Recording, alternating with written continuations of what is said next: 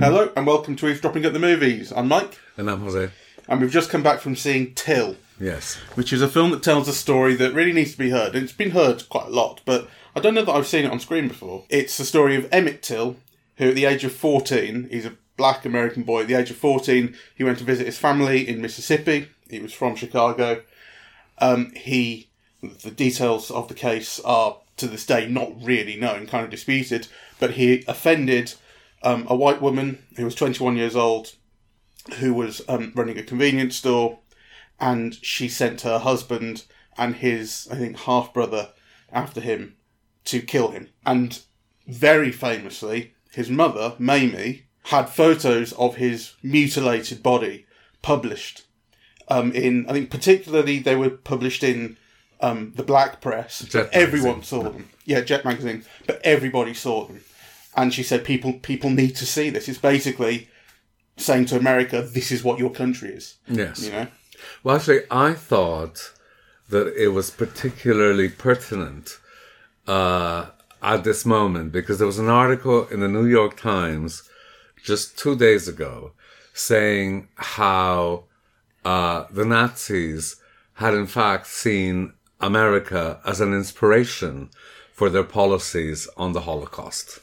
Yes, I've seen quite a lot about that, about how America was kind of real uh, sort of pseudo-scientific sort of starting points for a lot of racism mm. that the Nazi uh, Nazi ideas were built upon. Yeah, yeah, and that these policies of segregation and so on mm. were actually some of the things that, at least initially, inspired, you know, kind of a policy on the Jews. Mm. So, um, I mean, it's a very, very famous case. Anybody who's read American literature, you know, of the last, you know, kind of sixty years, James Baldwin and so on, would know of Emmett uh, Till, because his death and his mother's role subsequently was a real inspiration to the Civil Rights Movement. And in fact, the Civil Rights Movement Act mm. got passed, I think, a couple of years after. The Civil Rights Act was passed in nineteen sixty-four. Yeah. And this was fifty-five. Exactly. Uh, though it was interesting at the end of the film to say that the anti-lynching law only passed in two thousand twenty-two, that is yesterday. Yeah. Right? So, so these problems are still current and resonant. Uh, you know, kind of the incarceration of black people. Yeah, it's a systemic policy of racism in the United States that's not too far removed from what we see in this film, in my view. Mm. I think, however, you know, we mustn't kind of get too lost in that and begin a little bit talking about the film, uh, which I think it's important too, because I must say I dreaded going to see it. Mm. Yeah, because, you know, I knew the story and you think, oh, right, like... Um, what, what, what, what was that? Is it going to be disgusting or gory or middle of the road? Or what do you think, what's that about? Okay, several things. I thought it's going to be just unpleasant because you know that it's about the lynching of a little boy, mm. right? So, and that the images of his body are integral to it. Exactly. And then also the general treatment of these issues is often pedestrian and kind of mm. smug.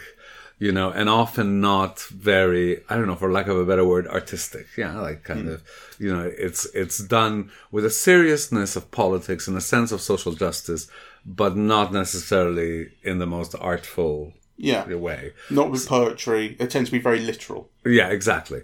So, so I was like, you know, very surprised by this film, I must say. And I was really kind of um, impressed. I mean, I, I think in many ways, my judgment on this needs to be a bit suspect because, you know, one third of the way in the film, I was just in tears, really. Really? Know, and my glasses fogged up. Wow. Like, yeah. No, I was kind of like, uh, you know, and I wasn't a wreck. I kind of, you know, I st- my eyes stayed open until the end. Um, but, you know, I, I was immensely moved by wow. it. Yeah, how about you? Hardly at all. Oh. Um, I, I I thought this is one of the worst directed films I've seen in a very long time. I thought oh, no. it was ugly. Oh no, oh no. I let's we can disagree on that. Yeah, I mean, I, I thought I thought visually it was it had for a lot of the time hardly an idea what it was doing. Oh, I disagree. Compositionally, it's all over the shop. No, I disagree. Well, yeah, you're and, welcome to. But okay, I, well, let me give I, you examples. I've, I've never seen the back of people's heads so much as in this film. Oh, just, I, just, I, just stupid angles to shoot people I, from. I don't agree. I thought it was all like very, very tactful and thought through. I mean, from the beginning, because I was very impressed by this image when, you know, they go into the barber shop where her boyfriend works, and you get like this kind of four-paneled evocation seen from the outside, you know, that just seemed to capture that period for me. So I thought there was a real attempt at working visually with the image. I thought it was beautifully lit. I thought every camera move was like purposeful. Mm. You know, there were these moments where they kind of, they were going into the faces, and you could just see how the movement itself was the creation of tension. No. Well, that barbershop um, bit that you talk about where she goes to see her partner, she walks into the barbershop, camera pans across following her, she's on the right of the frame, he's on the left, but then the camera just keeps going until you're looking at them in a mirror. Why? I mean, I thought it was stupid, pointless. I didn't. I, I, I, when she goes to see her parents, when she's saying, I need to go down to Mississippi, and there's a scene where her dad says, I'll come with you, she's just plonked on the right-hand side of frame, in focus. The larger part of frame, on the left, is taken up by her dad, out of focus, gurning in the background. Again, I can't understand the decision-making. Well, I think I think it was all purposeful. I think there were similar kind of racks in focus, you know, which is kind of the back of her head, in which the crowd in front of her kind of uh, becomes out of focus, and in which the focus is, is just on, you know, the microphone, right, on kind of the making public of this case. I thought there was a lot of things like that in the film, and I really admired it. In um, in court, they do the scene in a very long take, and that's the point of this scene, is to be done in a long take, where she's being questioned about um, the, the her son, her husband, who died ten years prior, and identifying the body, because the, the case that the prosecution wants to make is that the body is so mutilated we can't even tell if it's Emmett Till. Mm. And maybe her son is still alive. Because if if it's not the right body, then there's no murder. Um, and the start of that shot is, uh, she's on the left, um, facing right, and the jury's in the background. She's not facing them, so they're at uh, right angles to each other, and they're out of focus. Um, and the prosecutor, uh, the uh, defending lawyer, her lawyer, who's questioning her, is off screen. And he hands her this ring, Um, which is the ring that Emmett was wearing. That's how we can identify it was him, or one of the reasons. Um, that ring comes in right at the bottom right of frame. It's so it, it's it's really bizarrely. I, I don't understand the composition. It's just it, well, it's not a composition. It's it's amateur. It just pops into the bottom right frame. You have to search for it, even though it's the focus of this shot. And then um, you get to kind of the the point, the starting point of this of this long take of this questioning, which is, was he your son when you saw the body? Could you identify it? Were you sure? Hmm. T- tell the jury. And she turns to the jury and says, yes, it was him. Something like that. And it's, you know, a key, like, this is this is the thing. I'm telling you the truth. This is this is the body. She turns away from camera to do it. And the only reason they haven't cut to a shot of her actual face telling you this important thing is because they want to do this whole thing in one long take. Hmm. It, it's it's it's avoidable, stupid. They could cut to the opposite angle and then continue I, the rest I, of the line. I, I, I find it really, really stupid. I couldn't... Un- well, I didn't. Bad, bad, bad visual direction. I, I, I disagree. I think, in fact, the opposite. You know, I think it was incredibly tactful on really difficult emotional material, you know, a lot of which was uh, close-up on the actress, uh, who I thought was magnificent. Um... Yeah, she was good. What's her name? Danielle Deadwyler, uh, in a very, very difficult role to do. And I thought that the tact was one of the characteristics of the visual direction. So, you know, there's this moment where the jury kind of comes in, you know, and, like, you know, there are all these rural white people kind of smug and so on. And, you know, so there's a, there's a sense in which the film conveys that. Right, and then cuts away, yeah, like kind of, you know, because you could really overlord that kind of, mm. you know, condemnation of that of that culture. So um, I thought, you know, it was it was just brilliant, really. Um, and there were visual things that were done, unlike, you know, kind of with a lot of film. I thought the feel for the period, uh, and the, the pop music goes along with that. Um, I thought kind of, you know, the lighting. Uh, which I thought was amazing, right? Uh, uh, I've, I've rarely seen black people lit so well. Uh, And then kind of, you know, what you're talking about, that camera. I mean, there's that scene where just before this, no, just after this stuff happens where, you know, the young black boys are just out in the evening and it's led by kind of these young women, you know, and the camera follows them kind of talking and, and gossiping. But then obviously kind of, you know, the, the, the focus is on the context and the boys.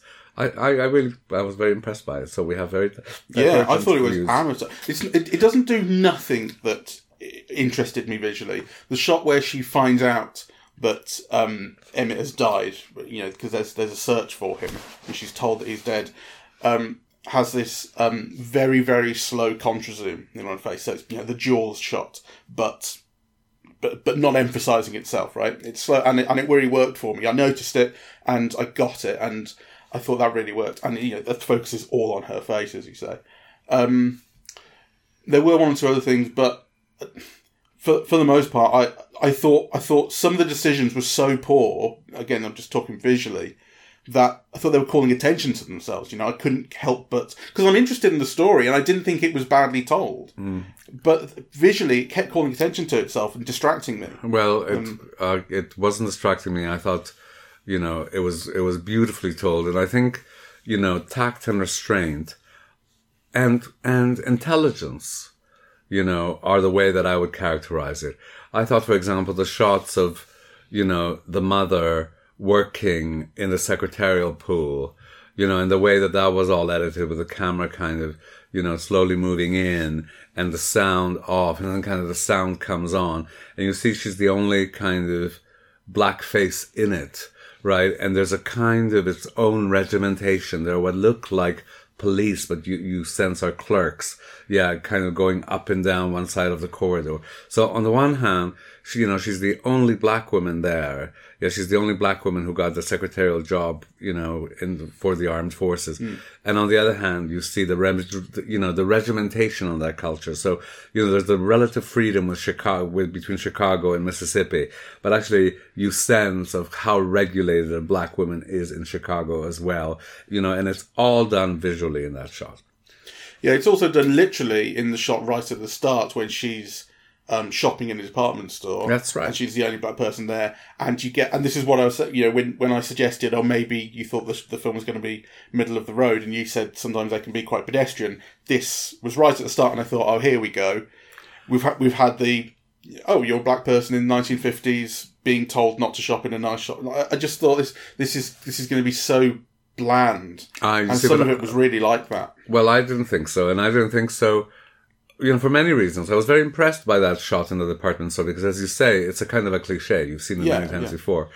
But actually, I thought what counteracted that, you know, was her costuming, right? You know, the way that she's dressed and the way that her clothes moved. And, you know, it's very important, that whole scene, because actually she answers back. Right, she tells the man, do you tell your, your white customers mm. this, right?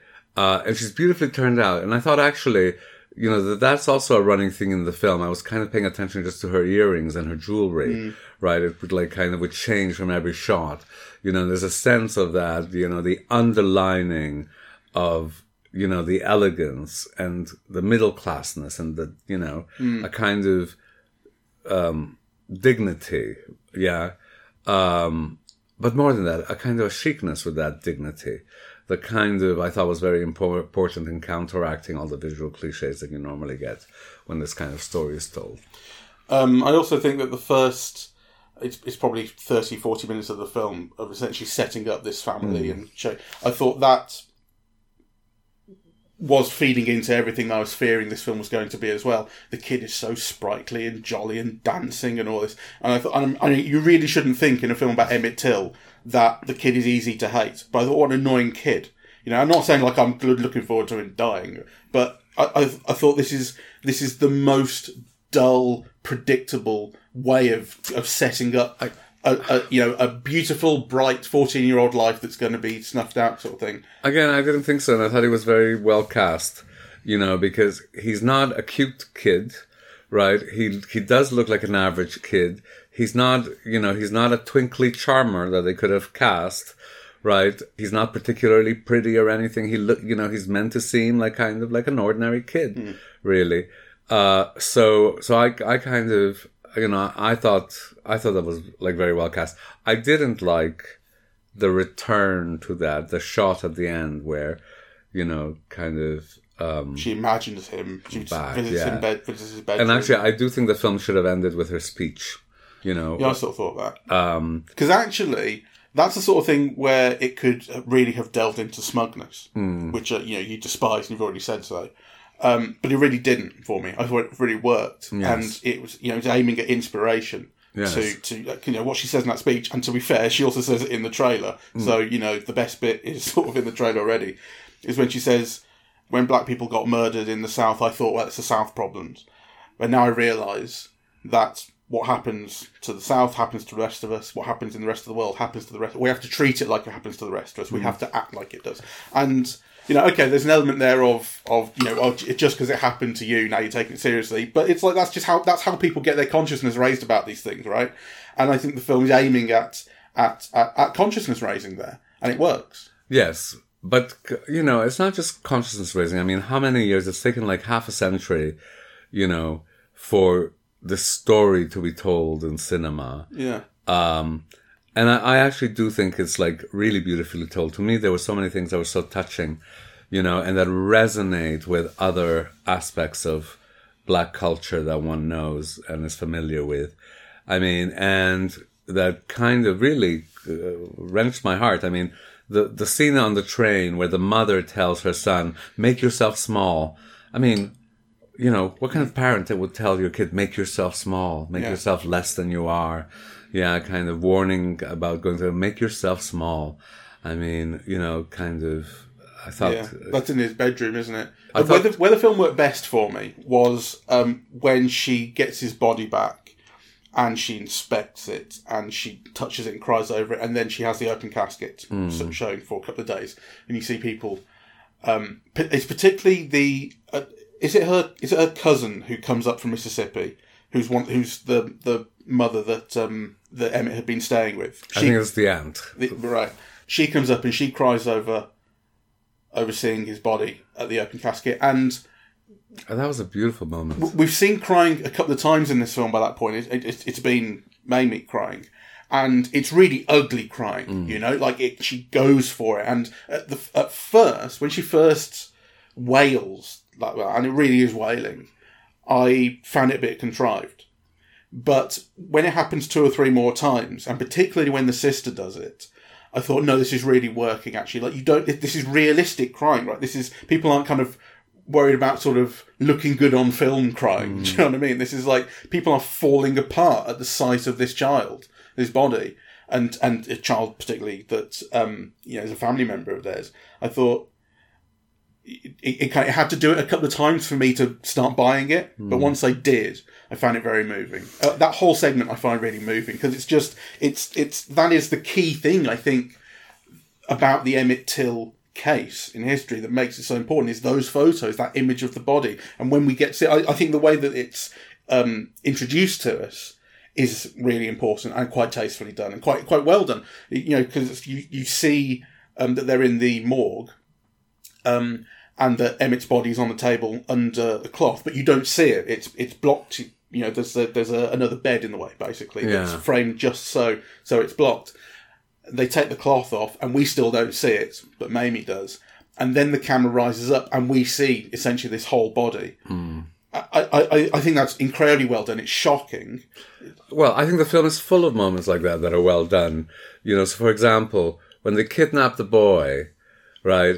I thought it was so tactful, the choice not to show you. Yeah, the camera remains outside the place where he's being tortured, mm. right? You don't see any of that, and you don't need to see any of that, actually. But somebody else might have chosen to show you some of that, right? It would have been like torture porn. Um, but they do show you black people loading the corpse into... Yeah, track, yeah, black people right? who work for so, so the, the film murderers. Becomes morally complicated mm. in all kinds of interesting ways, I thought. You know, there was the moment as well where they come to pick up the boy at the uncle's house, right? And you just get that sense of sheer helplessness, mm. right, uh, uh, against these two men. And it really reminded me of that James Baldwin speaking about, you know, so he cites the spiritual of like, like when a man gets the blues lord, he, you know, when a woman gets the blues lord, she bows her head and cries. And when a man gets the blues lord, he takes the train and rides. And he says, but nobody asks, you know, why the black man takes the train and rides. And basically then his whole argument is, you know, that kind of black men in America aren't allowed to be men in the way that the society expects them to be. And this was just that moment. Right, somebody comes here into your home, you know, kind of has all your family at gunpoint, and you can't do anything about it, right? You know, to me, that it instantly brought up that whole kind of discourse to mind in a very kind of vivid, visceral way. I thought it was beautiful. And then, of course, the film makes it even more morally complicated, because the fact is that the uncle had a gun. He could have fought back. And then there's that wonderful discussion, you know, kind of by the river of, well, why didn't you fight back, mm. right? Which is always an argument against kind of victims of this kind of, you know, social repression. Why didn't you fight back? And I think this film kind of explains what's at stake in that fighting back at something that is absolutely systemic, yeah, which needs collective action and to which an individual is helpless. So, you know, I thought the film was, was brilliant at kind of communicating all of that. Yeah, it's a very good scene, that Um, conversation between um, the uncle and Mamie, where she confronts him about that. Um, it's also it also worked for me because it's one of the scenes where there was no soundtrack, um, no score. That is, mm. I think I've never seen a film rely so heavily and used so heavily for, you know, emotional manipulation. Its score as this, I, I thought it was dreadful. Well. No, I loved it. I, oh, we disagree so on everything. We disagree on everything today.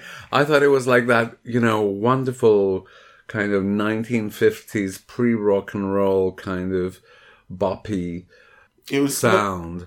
What? You know, that was both very soulful and often like uh, collective as well. There was like a quartet or something where a voice would come out. You know. I'm not talking about the songs, I'm talking about the score. Oh, there's an okay. orchestral score, and it is so overdone, mm. so overused. I I thought it was really, really dreadful. It was underscoring almost every moment. Mm. Um, and like I say, it actually it drops out in that scene, um, and it really works on it. The, the conversation is well written, it's well performed, it's even well shot mm. for the most part, and you know, it, and it, it doesn't need, you know, kind of uh, emotional string pulling from from the from the orchestra. I, I, I mean, I must say, I, I didn't I, I didn't register it as a problem. Mm. Um, I didn't go into this film expecting to hate it either. I mean, and I don't hate it. That's way too strong. But you know, from the trailer, I thought this looks quite interesting. Um, and it, it did look, I suppose, a little bit pedestrian, as you sort of suggested it, it might. Um, but I thought I will be interested in seeing this. And I, I am I was more disappointed in it than I expected to be. Well, I just um, I kind of just expected to be emotionally tortured. It was, you know, emotion, emotionally tortured also by bad filmmaking as well as the topic. And actually, I must say, I, I, you know, I am very grateful to have seen it. Uh, actually, you know, I want to thank you because I, I really wouldn't have gone to see it on my own. And also, I understand that Anna Hosey Davis recommended that we see it. So I want to thank her as well. Um, there's a couple of things that I also want to mention. You know, one is Whoopi Goldberg.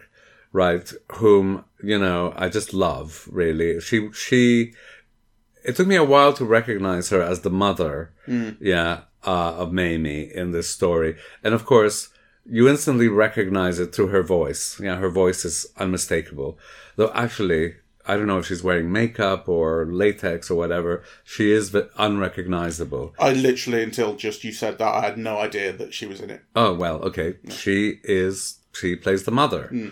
Uh, and I thought was absolutely brilliant. You could tell it's a real performance, like the way that she holds her feet and her hands. And, you know, it's, I think she was great. Yeah. And I, I was also, just thinking, where did they get this old lady from? She's fantastic. Yeah, Turns well, out it's Whoopi Goldberg. It's Whoopi, who is one of the, who is one of the producers of the film. Yeah. That, yeah. I saw her name on the credits, but that's as far as I went looking. You know, yeah. Yeah. And also I want to mention, you know, some other things because, you know, you get a sense of how important this film is to black culture. It has so many actors that I recognize as a kid, you know, wa- watching television.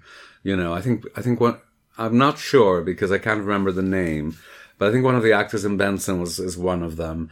you know, I think he plays the uncle and so on. But you recognize all of these people and, you know, and here they are finally kind of doing something important or that they think is important. And you could see they're like, you know, kind of alive and giving it their all. This is like a really important story to tell and they're there for it. Mm. Yeah. In kind of instead of just playing the token person in a sitcom or something.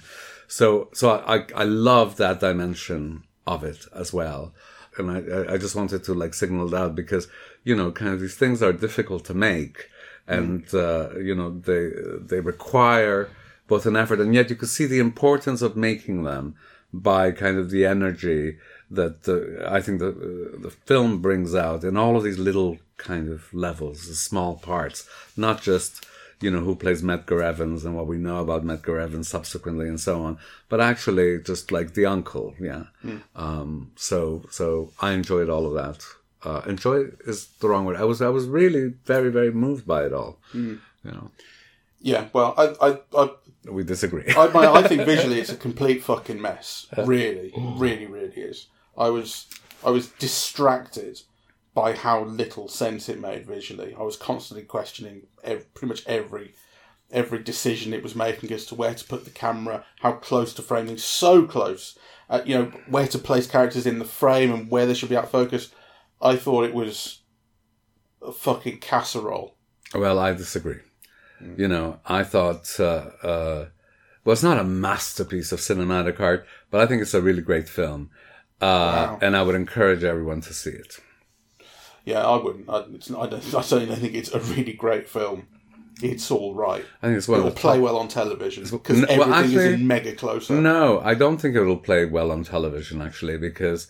You know, I think you have to give yourself over to the film. It's kind of the tension, because you know that what's going to happen and what's going to happen is so unpleasant and so on. I can't imagine myself watching it on television. I would have turned it off in the first ten minutes. I do think it's a film to see in the cinema.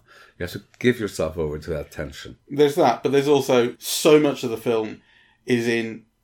incredibly close, close, uncomfortably close, close up, and everything is explained in dialogue. It'll play well when you're not even paying attention to it on T V. I don't agree. I don't agree.